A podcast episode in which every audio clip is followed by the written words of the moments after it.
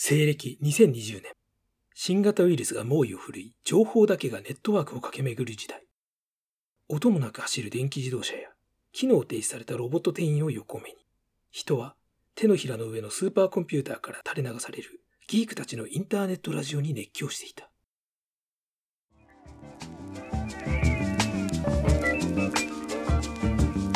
Heroes, kaiju, action movies. Hopeless otaku and occasional guests talk their hearts out. This is Remo Cone Radio. はい。皆さん、熱狂してますか？皆さんを熱狂させているギークです。熱狂してるのかどうかわからないけど、まあ、ともかく、あのーインターネットラジオに皆さんが熱狂しているかどうかはともかく、それ以外の部分はもう実現してるんですよ、2020年。2020年ですよ、だって。近未来ですから。すごいっすよね。はい AD2020 って出るやつですよ。うん。ということで、かがせです、どうも。どうもこんにちは、四条明です。はあ、今だって、ね、我々はインターネットとかネットワークを駆使して、いろんなデバイスを駆使して、これを撮っているわけですし、ね。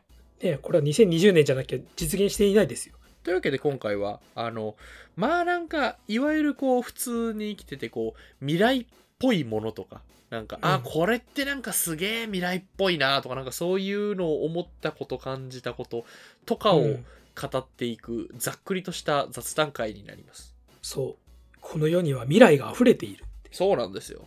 うん。だってあなたの手のひらにまず何がありますかって話ですよ。スマートフォンですよ。マウスの人かもしんないけど。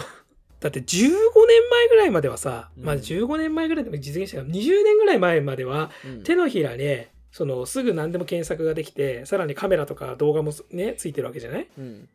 で、ライトとかにもなってさ、さらになんつうの、こう、緊急のあれが連絡もできたとかさ、うん。そんなのスパイしか持ってなかったよ。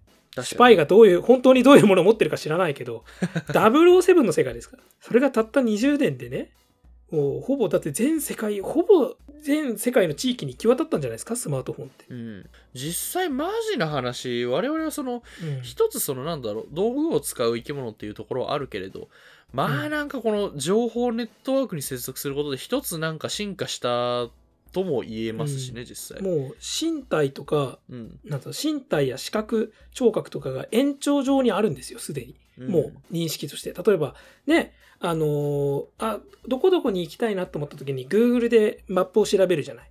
うんで、あの時に我々は本来の、本来人間の目線だったら到底ありえないであろう俯瞰図をリアルタイムに描けるわけですよ。そうそうそうそうそうそう、これはもう、なんか我々の脳の延長上に、これがデバイスがあるような、そんなね、ちょっと広角機動隊みたいなことを言ってますけど、まあそれがもう日常化しても、それは誰ともおかしいとも思わなかった時代。でも、あえて、もう一回そういうことに注目していくと、そうか、我々はちゃんと未来に生きていたのだなって感じられるでしょっていう、うん そういう話ですよね。あのね、まあ、やっぱりもう電車の中でみんなね、あの、手のひらの中でスーパーコンピューター、もう、だ、だって宇宙にまで多分行けるスーパーコンピューター。そうですよ。だってね、だって昔の何、月面に着陸した時のコンピューターの性能は、ファミリーコンピューターレベルだったとか、なんかそういう話よく聞くじゃないですか。そうそうそうそう、マジで。ファミコンがすごかったっていう面でもあるんだけど、うん。まあね。うんだって、あれですよ。なんだっけ、あの、プレステ3が発売した時にさ、うんあの、どっかの某国のなんか、テロリストとかゲリラだからさ、プレステ3に、入ってるそのチップとかが、あのミサイルかなんかに使えるから大量 購入したみたいな話聞いたときに、そうか、そんな危ない代物なんだって思ってさ。で、多分その発想の延長にあれじゃん。チャッピーでさ、そうね。PS4 大量接続があったじゃん。うんプレステ4で人類の意識をコピーするっていうね。そうそうそうそう。そうそうそうそうもうね、PS。だってほら、プレステ3でさ、なんかなかったっけ？プレステ3をネットワークで全部つないでさ、あの、タンパク質かなんかの研究する。あー、なんか見た気がする。そうそう。うん。そう、あったよね。だからそういう機能もあるぐらいなわけで、うん。実はね、我々が意識すれば今は未来になるんだぞっていう話ですよ。だってまあ、片やね、安い DVD プレイヤーとしてプレステ2って、あの、めちゃくちゃ普及しましたけども。そう。でも DVD だってさ、まあね。それまではだって、ビデオってさ、VHS って、あのー字幕スーパー版と日本語吹き替え版とワイドスクリーン字幕版とか3種類あったところをさ、うん DVD が全部一括して、さらにね、特典映像とかも当たり前のように入ってさ、で好きに選択できるわけでしょ？だって俺、マトリックスの DVD 初めて友達の家で見た時感動したもん。で、あれしてる？あちょっとこれ DVD 話になっちゃうけどさ、マトリックスの DVD ってさ、あの、始まり方が超かっこよくてメニュー画面の、はいはいはいはい。カーッと始まって、タタタタタタってこうフラッシュバックで、うん映画のシーンがパーッと始まってから、ダンっつったら、モーフィアスの顔で、Welcome to the real world って言ってから、ガンっつってメニ画面始まるの。こへれでしょ、もう。もうディマトリックスは、その、うん俺は次世代メディアなんだっていうのをすごく分かってやってたと思う。え。いいっあのさ、すねあ。のソフト。ほらデジタね。ルバーサタイルディスクですね。そう、それがさらに今じゃ 4K ウルトラ HD ブルーレイですよ。まあね。うんこれね、あんまり言い 4K すぎると我々はあの、ディスクの話に転がっていっちゃうから。そうですね。やばいね、これ。でも、それぐらいのものをすでに技術を、しかもさ、これディスクっつってるけど、もうディスクなんかいらないディスクレスの時代になりつつあるわけでしょ？クラウドとかね。うんだからもう次のさ、あれですよ、うん発表されたじゃん。ね、PS5 と Xbox シリーズ X か。ね、あれディスクレスの機械も、もう機種として選べるわけじゃないですか、初めから。まあ多分ね、日本ではまだまだディスクな気がしますね。やっぱりディスク版で日本人欲しがるっていうけデータがすげえあるらしくて。うーん。あとまあ、ね気持ちわかる。あの、の、なんつうのかな、7000円とか払うんだったら、うんその、なんつうのデジタル上で、そうんうんの、うん7000円払うよりかは、物として7000円払った方が、なんかこう、そ貨幣的な安心感はあるよね。う。なんか物お金が。そう、出ていったんだなっていうのは認識できるというか。う。うんん。でも、やろうと思えばね、もう、あの、で、ディスクの入れ替えなんて、ローテクの時代だって言えちゃうわけでしょ。まあね。うん。あとまああの、冒頭のナレーションにも言いましたけど、まあなんか無理やり入れ込みましたけど、俺あの、今まででそのすごい一番未来、あ、俺今未来にいるんだっていう感じた瞬間が、うん。あの、ペッパーくんいるじゃないですか。あの、携帯ショップだったりとかなんか、まあ最近だと寿司屋とか、うんあ、はま寿司食いたくなってきたな。あの、寿司屋とかに、そう、あの、まあなんかその、店員というか、ロボット店員として鳴り物入りで多分入れられていて、で、なんかでも大体その、けバス停の携帯ショップとかだと、持て余すんですよね、多分本社から配られたはいいけど。我々はね、ハイテクをまだ扱うに至るまで進化してないっていうことの証左ですよ、これは。そう。ペッパーくんがつまんなそうにしてるっていう。AI 店員とか、例えばスマートスピーカーとかだって、あれなんですよね、あの、向こうの規定されてる動きとか、だから要するに、ペッパーくん、こんにちはとかだったら反応してくれるんだけど、はあはあ。なんか、対応しきれないんですよね、やっぱり。うん、まあね。まだその言語認識的なやつとかいろいろ。そうそうそう。だからペッパーくんわけわからんこと言うじゃないですか、ずっと。うん。とかでもう、あの、電源抜かれてるペッパーくん結構いますよね。あの、もう当たり前にありますけど、それをなんか、ああ、なんか、またペッパーくんが死んでんなと思った瞬間に、なんか、うん、ああ、なんか、当たり前の風景になってんだ、ロボット店員がって思って。そうだね。あ、またペッパーくんいるよっていうのが珍しくなくなってんもんね、もう。そう、なんか未来ってやっぱりその、珍しさがなくなった時にこそ未来を感じるというか。そうだね。我々が未来と感じなくなった瞬間こそ本当の意味での未来なのかもしれない。そうそうそうそうそう。うん。っていうのがありましてね。うん。あと、ペッパーくんにさ、私、一種のこう不気味の谷じゃないけどさ、うんやっぱちょっとした怖さも感じるじゃない？あの、もともとさ、あの怪談話とかでよくあの、フランス人形とかさ、日本人形とか怖いみたいな感覚もあるとは思うんだけど、確かになんかこう、人形が、人の形をした人でないものが、そこでなんかビカビカ動いたり喋ったりしてるって、それだけで怖さもあるから、う ん確かに。あの、多分それもあって、なんかペッパーくんがある意味こう、利用客に対して、うんちょっと、そういった、特にじいさんばあさんを驚かしたりとかあるんじゃねえかなっていう。うん。確かにね。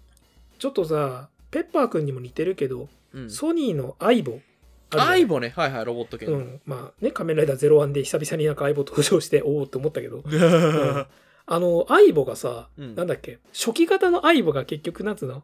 ロボットだから、そう、絶対に死なないペットですよとか言われてたのに、うん結局部品生産とかそういうところのね、あの、カスタマーサービス的なもののサポートが、うんあの、企業側から結局追いつかなくなっちゃって、うんでも相棒を初期型から買い続けてる人は相棒を延命させたいから、うんなんか、かつてソニーにいた、あの、OB だ、OB 社員かなんかが、あのなんとか修理をしているってさ、これな、なんだろうね。このめちゃめちゃ SF 心にときめいたよ、あれ。なるよねと。きめいちゃいけない話かもしれないけど。なんかあの、ノラのあれでしょ？あの、アイボ修理屋みたいな。そう。あと、今まで相棒の死んでった相棒たちの部品とかさ、いろいろさ、多分パーツとか後に 外してストックにしといて、なんと他の相棒を延命させるために多分継ぎ足し継ぎ足しみたいなさ、なんかこう、かっこいいよね。なんかモビルス、消耗戦強いられてるあの、ね、ガンダムの中の戦場のモビルスーツみたいなさ、なんか、そうそうそうそう。だから戦場で露覚したモビルスーツのパーツをすげ替えてさ。そうそうそうザクヘッドとか。言っちゃえばバルバトスみたいなもんですよ、あれ。そうそうそうそう。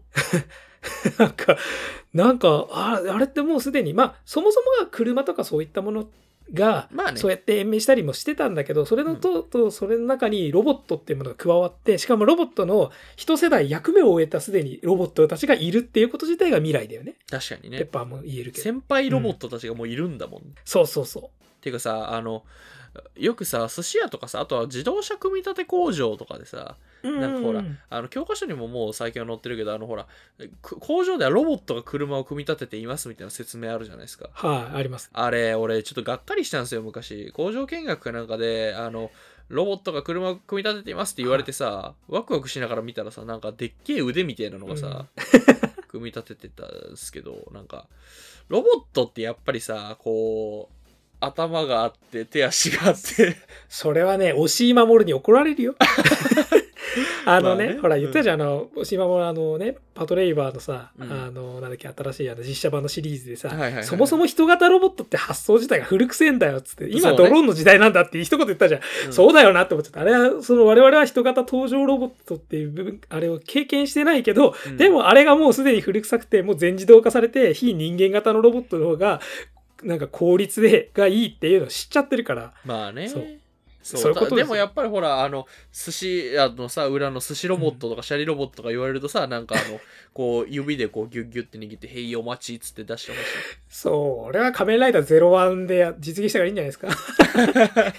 一巻握ろうだけ。いや、なんかもっとロボットっぽくて、だからあの、本当に工場長にさ、あの、電磁鞭でさ、働けピシーってやって、バリバリバリバリバリ。あのね、なんか、まあいいよ。それが反乱を起こすんでしょ？なあの、んか休憩時間にガソリン飲んでてほしい。あのさ、発想がちょっと幼稚だ。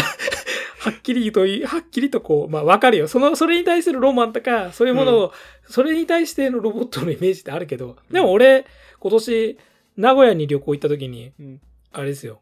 トヨタの博物館行った時に、はいはいはいはい。あの、自動車工場で稼働してるロボットはこれですよっつって、うん人間にははるかに扱えないような重さの鉄板とかを超スピードでウィンウィンウィンとか言ってんの。あれ超かっこよかったよ。うわーっつって。これはもう人間にはるかに、いや人間の代替じゃないんですよ。人間がはるかに及ばないような作業をやってのける、もうロボットがないとその、なんつうの、その工場のラインは成立しないぐらいの。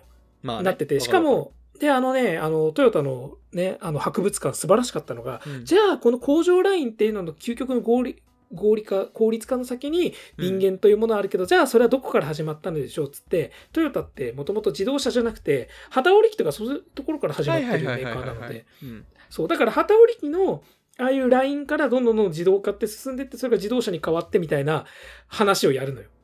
あの、それが全部展示で流れであんの。で、そのハイテクの先に、なんか超かっこいい、あの、ハイテクのこう、むき出しのターミネーターの腕みたいなやつらが、すんげえスピードで作業してるっていうのになってて、熱いな、この100年の歴史って俺思ったけど。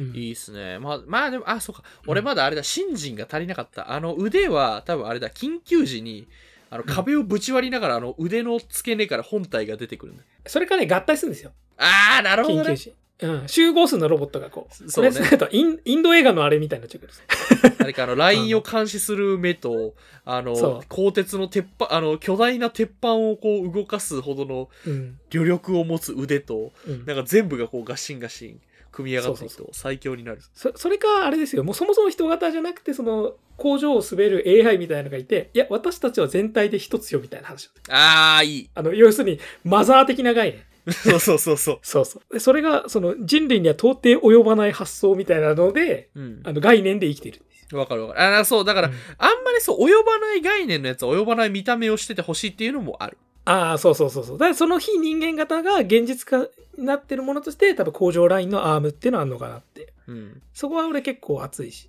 あと、まあねまあ、最初の序文に入れてもらった、これね、ロボット店員、機能停止されたロボット店員って入れたのが、ちょっとアキラさん側からのアイディアで、逆に俺は音もなく走る電気自動車って方を入れたんですけど、老人プリウス？そう、まあね、これは今じゃもうちょっとした社会問題にもなっちゃったんだけど、そう、要するに、あの、ハイブリッドカーって、うん。あの、ある程度スピードとか出力を使うときにガソリンエンジンに切り替わるシステムだから、うん。あの、低速で走る分にはモーターだけで走れちゃうからう、ん。もうステルスなんですよね。あれってなんか、あれでしょ？音出してんでしょ、わざわざ。一応出してるよあれ。ウィーンって。なんかあの、えそうだ、お音がなんかしなさすぎて、わざわざあの音出してんだよね。そうそうそうそう。だからね、あのね、それでも、うんあの、あの、なんつうの、エンジン音ってさ、もっとブロロロロロって音じゃん。うんなんか、何かが中で動いてるのが分かる音なんだけど、ハイブリッドカーのあの、モーター音ってさ、うん。うわーみたいなさ、何が動いてるのかさっぱり分からない音で車が動いてるっていう、あの怖さ。うんあれが未来なんですよ。確かにね。かっこいいのよ。でね、なんだっけ、ハーレーだっけ、どっかがさ、そのモーターエンジンのモーターだけの、電気モーターだけのバイクを作ったんですよ、確か。うんその時に、バイクって結局音自体も楽しみじゃない？うんうんうんブーンって音がかっこいいっていう概念あるから、わざわざそういう音ででも近未来的な音が鳴るようにっつって、音に対しての試行錯誤があって、すげえ音が鳴るみたいな。こだわってますよね、やっぱりね。そう。だからあれ、あの、アベンジャーズ・エイジ・ウルトロンのさ、はいはいはい、はい。あのソウソウルのシーンでブラックウィドウが乗ってたやつ、あれ確か電気モーターのバイクなんですけあど、、えっと、そう、あれってどこだっけ？えっと、うんドゥカティじゃなあいれはメーカー違ったかな？ハーレーじゃなかったかな？なんかあれ、あの、の、なんかマーベル10みたいなやつに展示されてた。そうそうそうそうそう。で、あれはわざわざそういう音をしてるからあんな奇妙な、不思議な音が鳴ってる、うん。あれもまたいいんですよね。あれかっこいいよね。そう。で、いつかあれが、なんか、ある意味エンジン音みたいに、え、で、さ、逆に言えばさ、そのモーター音に対して、ちょっとそのまだ違和感を感じるけど、ガソリンエンジンに対しては、アナログって思うってこと自体がさ、すでに、なんつうの ?20 世紀を100年生きた人類の見解ですよ、それ確かに、だから今ほら、車のさ、うんあの、ブロロンブロロンみたいな音さ、たまになんか古い音として捉えることあるもんね。うん、でも、それが当時は、うん昔はその内燃機関とか開発された頃は新しかったわけでしょ？うん。それがすっかりもう文化的に、文化的ミームとして我々に取り込まれたってことですよね、これ。うんあの昔のさ特撮まあそれこそ仮面ライダー V3 とか見ててさあの、うんバイクの音がさやっぱ古いのよああ、の古いね。ブレーキとかかけた時のあのキキリキキリキキリキキリみたいな音とかさあれは、あとさ、多分つけてる効果音自体が古いんだろうね。うん、それもあるねもあるし。そうそうそう。でもそれ自体が多分、当時の視聴者が認識していたバイク、今のバイクこういうもんだぞっていうものに基づいて音をつけてるわけだから。そうそうそうそうそうそうそうでそうするとさ、やっぱ我々は進化したところにいるんですよ。まあねうん、西暦2020年ですよ。いや本当になんか SF あの俺だからあの Apple Watch、うん。あれをずっとつけてますけどはあ。これだからあれですよある日あの Apple から回電波が全世界に送信されたら、俺はもうあの奴隷にそうだよ。操られるやつ。うん。キングスマンみたいになる。そういやもう俺喜んでなりますよキングスマンは死ぬけど、なんかほら、操られてボートになるとかね。あそうそうそうそうよくある SF 映画の支配するやつですよね。そうううわおーっつって棒とか持ってで、あれでしょ？アップルコンピューターのアップルのリンゴがさ、ひっくり返ってさ、実はあの、新劇場版エヴァのゼーレみたいなマークなんでしょあそうそうそうそう 我々は実はこれだったのだみたいなそう、リンゴってそういう意味だったのみたいな。怖ーみたいな。アップルのついに姿を現した。で、反アップルが、あの、あれができてさ。あのさ、あれだよね、あの、うんそういうさ、なんだろう、SF 映画に出てくる敵の組織って、なんでロゴマークとかのすげえわかりやすいところに隠すんだろう なんかいいよね。悪者であることをさ、ちゃんと主張してくれるよね。あれ偉いよ。あれいいよね。あとさ、うんあのーちょっと SF 映画を見てて、うん。逆におって思った描写がね、なんだっけな、はいはいはいエクスパンス居住目覚めるっていう。あああ、はいはいはい、見てないけど、うん。あれね、シーズン1だけ見たんですけど、俺。うん。あれでいいなと思ったのが、まああれは全然すごい遥か未来の、本当ガンダムシリーズみたいなぐらいの、あのーテクノロジーの世界なんだけど、はいはいはいはい。その中で、まあ、あの、本当が透明なガラスの板みたいなスマートフォン出てくるんですよ。もう。超ハイテクコンピューター。うん。でも、すごくいいなと思ったのが、その、主人公がガサツなちょっと探偵みたいなやつなんだけど、うん。そいつの専用コンピューターに画面にひび入って。ああ、いいですね。要するにさ、今さ、スマートフォンってすごく綺麗なあれとして進化したけどさ、なんだかんだでみんな画面ひび割れたまま使ってる人って多いじゃないバキバキスマホね。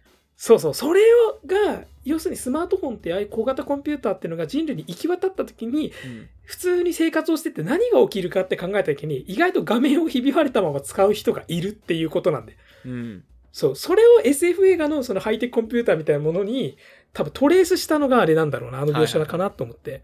あるよね。あの、小綺麗なテクノロジーだけどさ、それがだから小汚く使われた時にこそ、あの、進化を発揮するというか。そうそうそう。で、要するに実際そういうものが日常化してみないと、うん。なんつうの、どどうやってその道具が使われるかって分かんなかったわけで。うんうん。そう。で、やっぱ2020年になって、こうやってスマートフォンが普及して、いろいろこう使われて、逆にそれによってさ、こう不利益みたいなのもより分かったわけじゃん。そのまあ SF で、そう、あの無双してること以前に。例えばさ、あの iPhone なんかさ、スマートフォンなんか今、俺は iPhone8 だけど、うん。あの、10以降だとさ、顔認識になるじゃん。指紋。センサーじゃなくて。うんでもあれがさ、結局今ってマスクをつけてね、使うことが多いから、その時にちょっとあの、ほら、認識しなくなるとかさ、うん。そう、話を聞いたりして、それもやっぱさ、顔認識機能っていうのが当たり前になったからこそできた問題なわけじゃん。確かにね。この問題が起きてること自体が未来なんですよ。え、かがささん大丈夫ですか？あの、画面割れてないですか？俺の数少ない人に言える自慢が、うん。スマートフォン割ったことないです。おー。一度もない。10年使ってるけど。うん、傷はつくよ。俺はねうん2、3回ありますけど、すぐ直す。なんなあーら即日翌直す直す。うん、俺だからそう、え、な、なんで割っちゃうのぐらいに感じ、俺の認識。もうちょっと、ちょっとうざいかもしれないけいや、ど、まあ割らなくね？と思っちゃって。うん。なんか俺はだから運悪いんですよ。あの、ちょうどはあ剥がした時、剥がしてなんか、なんか次のに買い替える直前とかに限って落としたです。やだね、それ。うんはあ、はあはあ、しかも落落とした時さ、あの、大体あの、うんえっと、スマートフォンってさ、ほら、画面保護シートとか画面保護フィルムとかガラスとか売ってるじゃないですか。あれって、要するにあの、すり傷の防止なんですよ。割れの防止にはならなくて。ああ、まあそうだよね。そう。防弾ガラスみたいなの上からは、ああいうなんかフィルター貼ってるわけじゃないしさ。そうそうそうそう。だからガラスのみじゃなくて、ガラスとケースの併用がベストなんですけど、うん。大体落ちた時あの、あれ、こう、そのガラスの面を下にパーンって言うと、あ、終わった音だ。ああ、確かにね。あ、俺その終わった音聞いたことねえんだよ、だから今まで。そうっすよね。へえ。目の前で知り合いが落として、あ、終わっちゃったとか言う時あったけど、うん。俺もう、なんか、やばかったもん。なんか感じたことのない恐怖を感じた。そああ、あるあるわかるわかるわかるわかる。そう。スマートフォン割れるってそんなんなんだと。確かに。であれも、でも、うん、その恐怖自体が未来の産物ですよ。そうね。だって、その辺のさ、臓器より使ってるからね。多分、注水とかで全然使ってるから。そうですよ。うんだから今日の話の最終的なうち、だ、それが未来なんですよ。でも 全部これでまとめられる。それが未来だ。そう、だって、いろんな問題とかが起きて、弊害とかが起きても、それこそがやっぱり未来ならではのものっていうね。そうそうそう。まあ、要するに SF 映画って大体さ、SF 映画の一つの共通点というか定義として、うん。なんかまだ実現していない科学技術が実現した場合に何が起きるかっていうのが、はそのストーリーだったり発想の着眼点になってたりするじゃない？うん。機械が実現したからこそ機械の反乱が起きるとかさ確かにね。宇宙そう宇宙に行けるからこそ宇宙でこういう遭難するとかそういう話だから、まずだから前提があるからっていうね、そうそうそれに対する問題提起みたいな話だからさ、うんそれがある意味今はもうリアルに起きてるわけだから。うん。うんいや、本当ね、あの、画面割れてる人、今これ聞いてる人でいたらすぐ直した方がいいっすよ。指とか怪我しないの？あれ。あのね、あれだってほら、薄いガラスのさ、ひび入ったガラスに毎日指を這わせてるわけでしょ、うん、そんなさ、ヤンキーの根性試しじゃねえんだからさ。そう。とかもうあれでしょロストワールド・ジュラシック・パークであのトレーラーから落ちる時のさ、あのジュリアン・ムーアがピキピキ言ってるああー、そうそうう。そうそう、ガラスが割れそうな、みたいな。そうそうそうただね、あの、これ、ちょっと怖い話なんですけど、あの、はい。友達が一回そのね、割れたスマホのまま使ってて、ある日、あの、いてっつって、指切ったことがあって、やっぱあるんだ。で、あの、画面の割れてる蜘蛛の巣みたいなところに血が落ちて、こう、ツイーってこほわーかっこいいね。う、バカ野郎バカ野郎演出だね。スティーブン・スピルバーグやるよ。まあ、導入みたいな演出だけど、実際それがあったのと、あと、あ。皆さん今ね、ガラス割れてる人いるでしょ？これ聞いてる人うんもどうせいるんだろうけど、そのさ、ひび入ってる線の部分は指が切れるだけで済むからまだいいよ。あの、はなんか端の方にさ、ガラスがこう砕けたみたいになってるところ、どうせあるでしょ、うんみんな。そこね、あの、あれ、ガラスの粉みたいなのがパラパラ出てんのよ、そこ。うん。お前それ触ってててさ、目とか触ってみ？ほんとだ、危な。だぜ？マジ？うん。強化ガラスが超細かい粒子になったものでしょ？そあれ体内に入れたらやばいよね。う。絶対やばいから、早く修理しに行って、マジ。確かに。なんか、すごいな。ちょっと未来の話から。まあ、これ、この会話自体が未来だね。いや、俺、俺、これだけは本当にね、もう言っときたい。もうね、俺、だから、割れてるスマホだけが本当にね、嫌なんですよね。ああ、まあ、俺もなんか見てると、なんかよく使ってんなとは思っちゃうん。う。うんなんか、いや、別にいいし、みたいなことを言ってる人を今、俺は震え上がらせるためにこれを。確かにね。頼むよもう日常、隣り合わせなわけです。そう。まあまあ、それはそれとして。あとは、あの、未来を感じる瞬間っていう話に戻すと、あのー今までさ、ちょっとちっちゃいものの話に、ほら、注目してきてから、ちょっと大きな話に変えるけど、あのー俺はね、ちょっとピンポイントですけど、新橋って未来なんですよ。新橋？新橋駅周辺は未来ですよ。いや、わかるけど、なんとなく。あのね、新橋駅のとこに SL 広場側というかさ、あっち側に出るじゃない？はいはいはいはい。出ると、まだわい雑なこの飲み屋とかさ、うんあの、ガード下の店とかさ、結構汚らしい感じなんですよ。ではいはいはいはい電線とかもすごいさ、昔ながらあって、あんまりまだこう、再開発が進んでないエリアがあるじゃない？えっと、あんまり、あの、東京に詳しくない人に言うと、うんあ新橋ってのは、えっと、東京駅のすちょっと横で、まあ、東京よりもうちょっと南側の、えっと、なんだろう、だから、え東京とか日比谷とか有楽町とか銀座とかのちょっと外れた、まあ、オフィス街のあるエリアですね。そうそうそう。で、そこが、あの、まあ、もともとサラリーマンとかも多いからこそ、その飲食店とか昔からあるような店もいっぱいあって、だから、なんかこう古い雰囲気はあるんだけど、そこ越しに望む汐留よ。はいはいはいはい、これが未来なんだよ。未来っつうのは、ただに未来都市だけがある映画もあるけど、うん未来ってさ、要するにさ、すでに過去を経験してる果てに未来があるからさ、過去と未来が同居してて未来なわけじゃん。ある意味。まあね。だから、あの、塩どあ新橋ってその昔ながらのそのガード下のお店とかガーとか電線が張り巡らされた先にうん。汐留の近未来オフィスビル群がの あのた立ち並んでるの。もうなんかのコンセプトアートかこれっていうぐらい未来。えっと、汐新橋から汐留の方は、えっと、例えばあの、あまたね。ちょっと海側というか。そうそうそうそう。うん。でゆりかもめで一駅目そうそうそうそう。あとなんか、まあ、ホテルとかが並んでたり、それもちょっと、あその、小綺麗な感じのエリアなんですよ。そう。で汐留は基本的にほら再開発というかあの新たに開発されたエリアだから、うん。そういったもう本当に綺麗なビルしか建ってなくてね。あのいろんな新興きあのいろんな企業のビルとか建ってるけどそれをその新橋のちょっとまだ進んでないところから見た瞬間にいやー俺は SF 映画にいるなってすごく思えて確かにね。あの、小綺麗な、ほら、SF 映画っていうか未来ものもさ、あの、小綺麗なさ、いわゆるアップル製品みたいな未来ものとさ、あの、うんまあ、例えばブレードランナーとかみたいなさ、ちょっとなんか小汚い感じのパンクっぽい未来とそうそうそう2種類ありますもんね。うん。そう。で、あと、あれですね、あの、もうそれこそ国変わっちゃうけど、台湾。はいはいはいはい、台湾。た台湾で、あの、アベンジャーズ・エイジ・オブ・ウルトロンを見に、俺は台北のうん IMAX まで行ったんですよ。うんあれはほら3ヶ月遅れとかだったから、日本上映が。で、そのし、あの、行った時に、あの、台北もね、いいんだ。台北のすっごい古い街並みがあるのよ。全然再開発進んでなくて、ちょっともうある意味汚らしいというかさ、うんそこはそこ味があるんだけど、それ屋台街とかから望む台北101っていうアジアでトップクラスの高さを誇る近未来ビルあーあと、るあるある。そう、その周辺が新義地区っつって結構こう再開発エリアでもう未来っぽいビルが立ちまくってんの。で、しかもそこまでから歩いていくとき超楽しい。その、だんだんだんだん古い街がこう消え失せてって、すげえ近未来の世界に足を踏み入れてって、そう。でね、台北101のね、下のショッピングセンターの吹き抜けが最高なんだよ。本当に、俺の想像する未来の SF 映画の、もうセットそのまま使ってほしいぐらい。いいっすね。吹き抜け好きですね。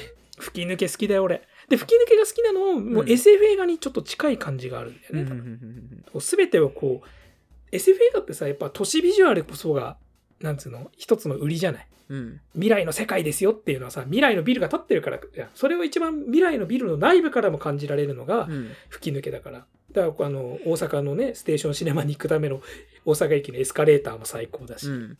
あれも未来なんですよ。確かに。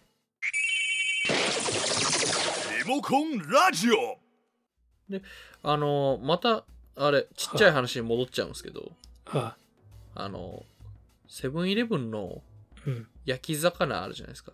うん。あの、パックの焼き魚。はあれめっちゃ好きなんですよ、俺。あ、はあ、はあ。あの、サバとかなんか鮭とかいろいろあるんですけど、急に焼き魚の話になったぞ。さあ、どこに、あのーどこに未来の要素があるか。あのね、人類って、うん。まあ、ね、あの、例えばまあお肉だったり魚だったり、まあいろんな命をいただきながら進化してきた種族じゃないですか。うんその中でまあ魚類、魚っていうものって、古来からやっぱり人類との戦いの歴史は多分長くて、あの、骨とかが喉に刺さるじゃないですか。歯に詰まったりとか。はあとあの、例えば、ご家庭、どこのご家庭にも、まあ、うちないですけど、あの、魚焼きグリルっていうのがね、ついてる。ああ、まあ、キッチンコンロとかによくそう真ん中とかについてる。まあだから、えっと、日本の家庭かなにはやっぱり、うんその焼き魚っていうものがそれだけ浸透してるんですよ。その専用の器具が据え付けられるほどに。はあ、はあはあ、ただ焼き魚のグリルってやっぱりほら、掃除がクソだるいとか、なんかめっちゃ煙が匂いがとか言ったりとかさ。あと骨の問題もあるし。そう。ってうん。言って、あれはだから魚たちの抵抗なんですよ。まあ、魚は我々の人類の都合に合わせてくれないからね。そう。こんななんかあの毛のない猿どもに食われてたまるかと。必死にも合理化されまいとする生物としての多分本論ですよ。う、そうあの昔のほら、武将とかもさ、あの、首を落とされてなおなんか噛みついてきたとかあるじゃないですか。そこと絡める？それと同じで、あの、魚たちも死してなお、あの、油を飛ばし、なんかまあ焦げを飛び散らせ、うん匂いを骨もあまき散らし、食いづれえぞって。骨が刺さるぞ、たまにって死してなお、あの、人間たちの喉に骨を突き刺してきたんですけど、うん。あのコンビニの焼き魚パック、あれ、とうとう人類は魚を克服したんですよ。魚に勝っちゃった。そう。うんあの、骨も多分、まあ、ほとんど、たまに小骨あったりするけど、骨もほとんど抜いてあり、うん。しかも電子レンジで、あの、家庭用電子レンジでチンするだけで、焼き魚になるんですよ、あれ。焼き魚を加熱してあったかくしたんじゃなくて、その、なんつうの、パックに仕組みがあるってこと？えっとね、多分なんかパックに、なんかたまにほら、電子レンジですぐ簡単みたいな感じのパッケージ、あれなんか特許とか取ってんのかな？あの、多分電子レンジの上のフィルムとか下のパックの方に仕掛けがあって、なんか、うまいことこう、焼い、疑似的に焼いている。う。なるほどね。焼けるんだ。そう、あれは本当しかも、普通に塩加減も絶妙で美味しい。はあ。いやー、なんか魚を未来にしたね。そう。うん。焼き魚っつうものを未来の技術で、ある意味再現というか。あれが普通に食えんのすげえぜ、マジ。あれだから、普通にだから食卓に、まあな、いわゆるほら、なコンビニ飯や手抜きとか言われるけど、全然あれ、食卓に並んでても、あ、なんか手が込んでて美味しい焼き魚だな、つって食っちゃいますよ。うんなんかカップヌードルの話とかになった時もあったけどさ、なんか要するにさ、なんつうの？あの、そういった技術の推移で作られた食べ物を食べられるっていうのも、なんか人類の特権というか、そうっすよ。醍醐味じゃないですか。うんそう。なんかさ、それをさ、手抜きとかでさ、安易に否定するなって思うんですよ。だって、まあねはっきりと、だって、調理、料理ってもの自体がそもそも科学なわけじゃない。うん。科学技術でしょ？あの、化学変化とかを利用、応用してるわけじゃない。物を焼くとかって。だからそれの果てに、それをいろんな先人たちがいろいろ積み重ねた結晶として、お湯を注いだだけで麺ができるとか、レンジでチンしただけで魚が焼いた状態になるっていう科学の歴史があるのに、それを安易に否定して、こっちがいいだの、あっちがいいだのって言うなっていうのはすげえある。まあねそれはね、人間、人類のね、知の歴史へのね、リスペクトがない。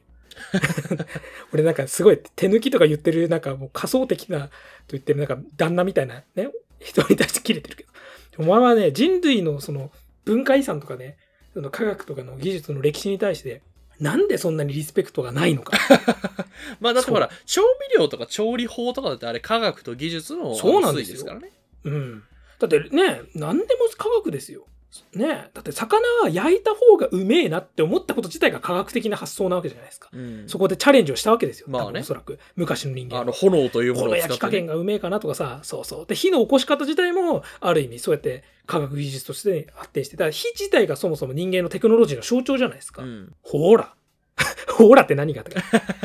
聞いてるかこの手抜きとか言うやつら。本当に。だってあ、揚げ物とかさ、正気じゃないですからね。あの、まずパッと用意してさ、なんか、卵となんか粉と、また粉と、とかさ。うん。どうあ、じゃ粉と卵と粉か。うんそう。どんだけその過程を得て、うん。なんていうの、そうやってそういう知の体系として、料理法っていうものが確立されたわけでしょ？うん。で揚げ物とかすごいよね。画想がねえじゃん、衣つけて揚げるなんて。だって煮えた、煮えたぎった油に放り込むんですよ。正気じゃないっすよ、あんなもん。うん、ねなんか焼いたって食えるんだぜ、それって思うじゃん、普通に。確かに。なんか、なんでその粉つけて揚げるかなっていう、その発想になった人すげえなと思うけど、うんもうそれがね、なんだこれ、なんか食の話になりつつだな。いいんだけど。リモコンラジオあと、なんだろうな、未来を感じる瞬間にちょっと戻すと、うん。まあ、俺がすげえ好きなのはあの空港って大好きなんですよ。あー、わかる。空港だけで遊びに行きたい。そう。もう羽田空港を目的に俺羽田空港行くタイプの人間なので。わかる。そう。で、空港は、もうなんつうの、最先端なんですよ。特にでかい空港、ハブ空港的な場所って。うん。要するにさ、そこに対して訪れる人がさ、いろんな地域から訪れる人がいっぱいいるってことはさ、そこはある意味、顔なわけじゃない。そのエリアにとって。まあね。そう。あの、ハブ空港とかもそうじゃない？乗り換えのためにそこに寄るってことその空港だけを見るわけじゃん。その国の象徴としてだ。から、ここが日本でございっていうね。そう。だからまあ、お土産屋さんとかで充実させるっていう店もあるけど、さらにそのデザインだったり、そねそうこにあるサービスだったり、その建造物の建築スタイルだったりってか、そういうものをいろいろ統合して、やっぱ、今持てるものを、なんつうのかな、一種のこう、ここに看板として出しとくよっていうさ、なんつうの、万博のパビリオンみたいなもんですよ、言うまあまあ言っちゃえば。。ねうん。そう。そこが、なんつうの、ただで入れて、それを体感できるって場所として空港って存在してるので、うん。すごい僕はあの未来を、なんつうの、容易に感じたければ空港に行けって思います。うん 空港は楽しいぞ。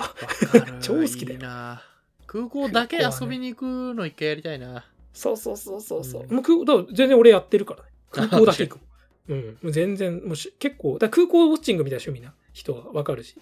だから、やっぱあの、新しい駅とかがオープンした時も、のああ、ちょっとワクワクするのは、その、その時点での多分科学技術とかいろんなサービスとかものの多分一つのこう、到達点というか、うん。ね、あの、ここまでできましたよっていうもので作るじゃないその時点のもうんうんので。うん。だそれすごくワクワクするよね。あと、まあ、あれですね。あの、また、あの、まあ、ざっくり締めに入りつつ、あの、うんまあ、ざっくりした話ですけど、SNS もやっぱり未来じゃないですか。まあ未来ですね。まあ、この今の情報社会、お互いがつながっていくっていうところで、やっぱりまあ、かなり主体というか、まあ、俺らがやっぱりずっと SNS 中毒ですから、うん。SNS ってそうなんですけど、ただやっぱりあの、ドラえもんの時にさ、ドラえもんの話した時にさ、やっぱりその、秘密道具とかああいう過ぎたテクノロジーを使う人類には多分それ相応の倫理観が求められるんじゃないかっていう話を。そう。まあね、だから、ね、難しい道具を扱うんだったら、その人自身も賢くなければいけないっていう、まあ、ただそれだけの話なんだけど、うん。なんか、もう未来的な技術でもう何事も全てそれが求められるし、まあね。で、さらにそのね、いろんな未来の技術ってものがこんだけ日常に入り込んでるってことは、もう、なんつうの、その技術を使う前からすでに人間はアップデートをしていかないと、うん、多分もう追いつかないんですよ。もう知らないところでテクノロジーが関わってるから。なんかあのほら、たまにさ、あの、SF 映画とかでもさ、未来人ギャグあるじゃん。なんか、え、なんか、うんあ、過去の人はまだなんか差別とかしてたんすね、みたいなさ、ちょっとなんかマウ未来人マウントあるじゃん。うんで俺たちもね、未来人にならなきゃいけないのよ。あのね、それで言うとやっぱね、スター・トレックうん。あるじゃないですか。ジーン・はいはいはいはいロッデンベリー原作の。スター・トレックの世界観はね、まあやっぱあの当時考えられた1960年代に考えられた、多分理想のユートピア的な未来感がまあ元になってるっていうのはあるんだけど、うんいまだにあれがやっぱこう未来の理想としてあるんだよね。なんか要するにさあれって例えばウフーラっていう黒人女性を普通にメインメンバーとして重用するってところがある意味、未来感の提示としても当時の作品としても新しかったっていうのはあるんだけど、うんそれが結局いろんなものにつながったわけじゃない後の。まあね。そう。それでさあれってすごいんだよね。あの世界って貨幣経済がないんですよ。あの人類の世界って。はいはいはいはい。お金がない。あの、いなんかある意味やりがい搾取に聞こえるかもしれないけど、もう公的福祉的なところで人類の最低限の生存できる、可能できるなんかものを用意してるから、ベースで。はいはいはいはい。あほらレプリケーションって複製機で料理作れる世界だから、うんうんうんそもそも食料問題解決されてんだよ。そう。だから食うために困らないの、人間は。うんうん基本。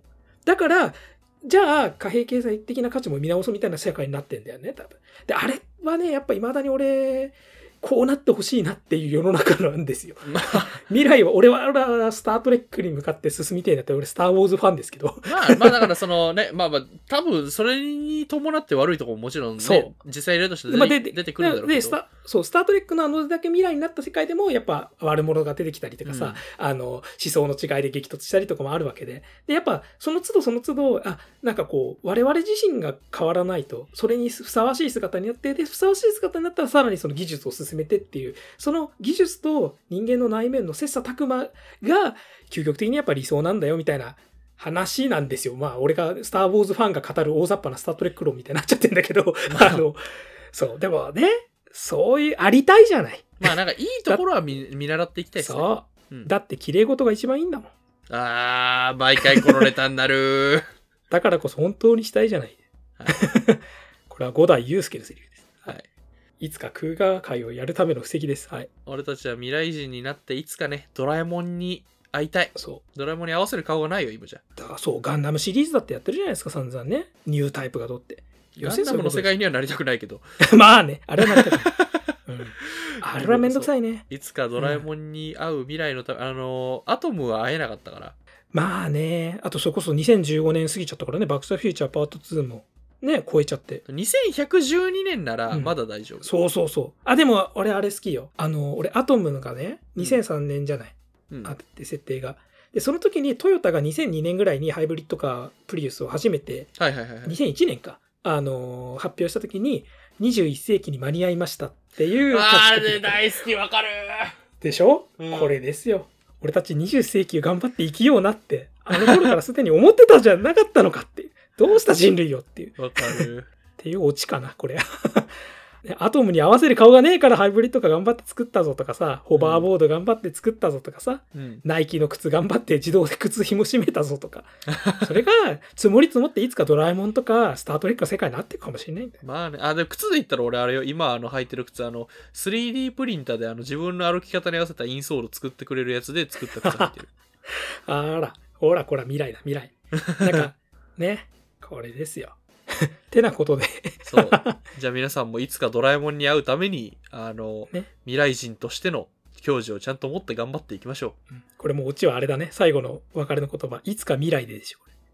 あのさ、俺、あの、未来系のやつのさ、いつか未来で系の展開が好きすぎんのよ。わかる。あのうんなんかほら、そこだけは俺ロジックを無視していい。なんかその何ほら、いい、わかる。あの、いつかどこかまでまた会おうっつってさ、キラキラ消えていく系のキャラクターが大好き。あの、アキラさん、ぜひ、あの、今日見てくれ。はい。そういうオチがあるんで、はい言っちゃったけど。バカ野郎。はい。というわけで、じゃあ、今回もありがとうございました。ありがとうございました。今回のリモコンラジオいかがだったでしょうか？チャンネル登録高評価よろしくお願いしますあなたのハートには何が残ったでしょうか？